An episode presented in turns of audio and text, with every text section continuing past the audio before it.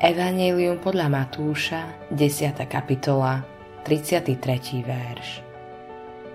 Kto by ma však zaprel pred ľuďmi, toho zapriem aj ja pred svojim Otcom, ktorý je v nebesiach.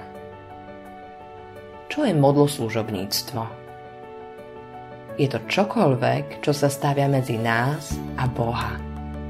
Jozue svojmu ľudu povedal, že ich národ bude zničený, ak budú pokračovať v modloslužbe a ich duše budú naveky zatratené. Vyzval ich.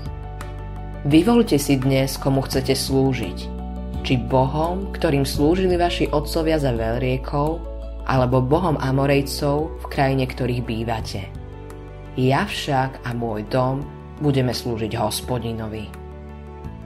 A čo my? Sme na tom ako Jozue? Podporíme ho, i keď nevieme, čo nás to bude stáť?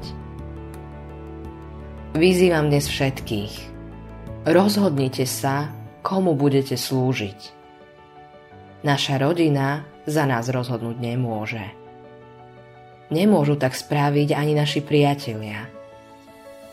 Boh je veľký Boh, ale dokonca ani On nemôže urobiť rozhodnutie za nás.